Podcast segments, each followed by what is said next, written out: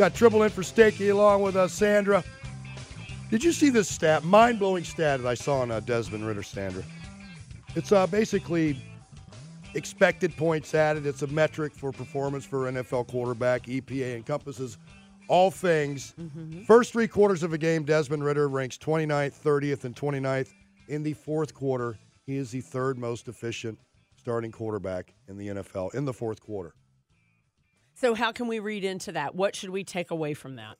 Well, you got to eliminate the bad mistakes. It's all about consistency. I think now he's shown physically that he can do the job. He's got the arm. He can throw it into tight windows. He's got to be a little bit more consistent with that. Very good runner in the red zone, but he makes those horrible decisions. It just seems like if he can just get everything going from the shoulders up, the football IQ, raise that a little bit, I think we'll be good to go, because you're seeing it with other quarterbacks in the league. And what was it that Kirk Cousins said last night on the ManningCast, talking about Tommy DeVito, and also what's Will Levis. Will Levis. So if y'all were watching the ManningCast, that was unbelievable. If you can go find it anywhere. I don't even know where that lives. But the last, 6 minutes of both games, Kirk Cousins, and they were having a masterclass in quarterbacks and offense and how you should run it and cadence and you name it. But he was giving love to DeVito, and he was giving love to Levis in terms of give coaches their credit. They have simplified this offense and played to their strengths.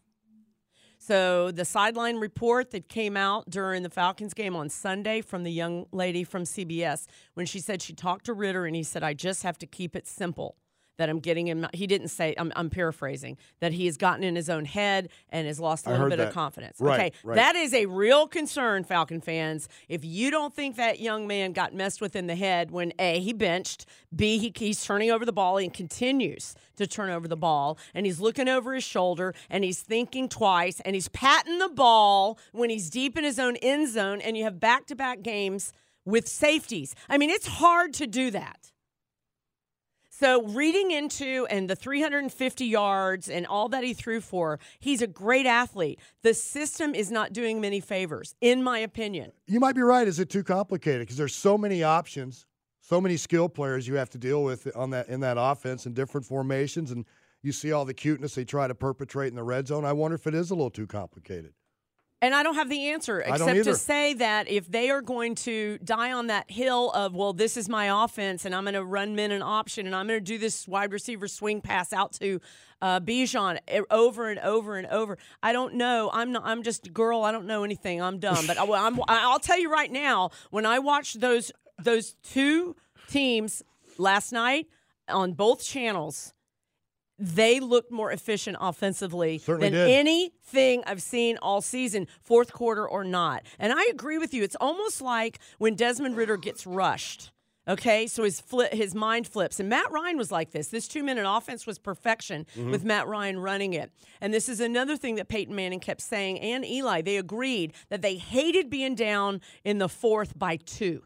He said, I'd rather be down by 5, because all of a sudden your offensive coordinator and everybody gets tight. We just got to get to the field goal. Get conservative. He said, but then you stop thinking, if I got to get a touchdown, you use the clock better, you use the first downs better, everything about it. I just found it so interesting, because it is true, that stat that you said, when he's got to get it done, he is more efficient. But it's an NFL-wide problem. Think about this. Scoring's at its lowest in a decade. The explosive play rate is at its lowest in 23 years. You're not seeing as much of that. Quarterbacks are getting hit way more often. And think about this. There is that big new wave of young and inexperienced quarterbacks. Half of the league, the quarterbacks are on their rookie contract. So you have a lot of guys that just haven't learned the game from the shoulders up. Look what Joe Flacco's done. The game is easy. He's 38 years old, but the game is clearly easy to him. He's so efficient. If they protect him, how dangerous will Cleveland be in the playoffs with that defense? I mean, Flacco's beating you from the shoulders up with his brain, and, of course, he still has his arm as well. And these young guys just have to learn the game. Why was Tom Brady so effective, especially towards the end of his career? There's nothing on a football field he hadn't seen before. Experience, and you do have a calm, collected confidence that nobody can shake. It's just like in anything you do. Think about what you do for profession. Think about where you were in year one. I know TV and sports talk radio, absolutely terrible. I'm terrible now. The other number that jumps... I've got some of the most ghastly old footage of me doing TV when I was really young. Oof. Oof. Painful. I know. Hate to watch. Oh, it's cringe. The number that jumps out to me, you guys, and you can go to the standings and count. It's not that hard. There are 23 teams in the NFL that have a record of 7-6 or worse. Yeah. Or worse. So the other side of it is 4 in the NFC and 5 in the AFC. Those 9 are so much better. I wouldn't even say 9. I could tell you 6 teams in the NFL are so much better than everybody else. Now, how does that happen? Do they have that many more great players? I think the quarterback play of those 6, go take a look at that, A. They've got a running back or running team. They've got the defensive pass rusher that the Falcons have yet to oh, my God, I've been covering this team so long, I can count on one hand. Superstar pass rushers. Yeah. That you have to game plan against. John Abraham was the last one, basically. Oh, my God. Well, I'm not talking about Grady Jarrett because Grady Jarrett's banged up, but he's in that mix. But he's not coming off the edge, though, of course. But, yeah, that's what I know. Somebody to disrupt the quarterback. I don't care whether it comes from the middle. A pass rusher that can disrupt that you absolutely have to game plan for when you play the Atlanta Falcons. Doesn't happen. What, you got 4 games left, 3 of them on the road. You get the Colts for the final home game. You got to go to Charlotte. And then you have to go to Chicago on New Year's Eve. What's that going to be like? Like 5 degrees probably in a what's the best case scenario in a Falcon fans, what do you even feel like? 404-726-0929. At this point, is making the playoffs, is that your big feather in the hat? And then what? Because the Eagles, if it were today, let's say we were atop. They would be coming here. Okay.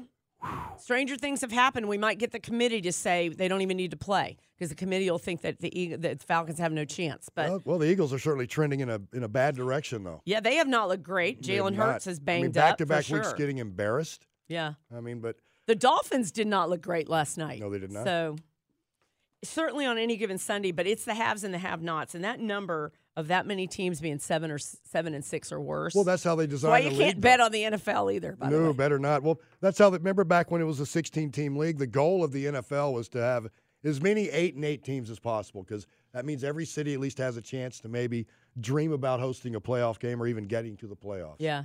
Also, what do you read into when 4 of the starting 5 offensive linemen were out? You ran the ball better. I can't figure it out. Maybe somebody smarter than me can. Well, on Sunday at first you couldn't because Tampa Bay was selling out to stop the run, and that's why the yardage in passes was up. But then you started running the ball a little bit better in the second half because you backed them off defensively a little bit. That's what Arthur was saying after the game. So, and in spite of all that, you had all the injuries. You were playing with 2 backup tackles, a backup center, a lot of defensive players hurt. Still had a chance to win.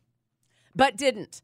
So that's why I said, tell me more about he threw for 354 yards. It's empty calories. It's like having a Snickers bar for all the calories. It doesn't fill you up.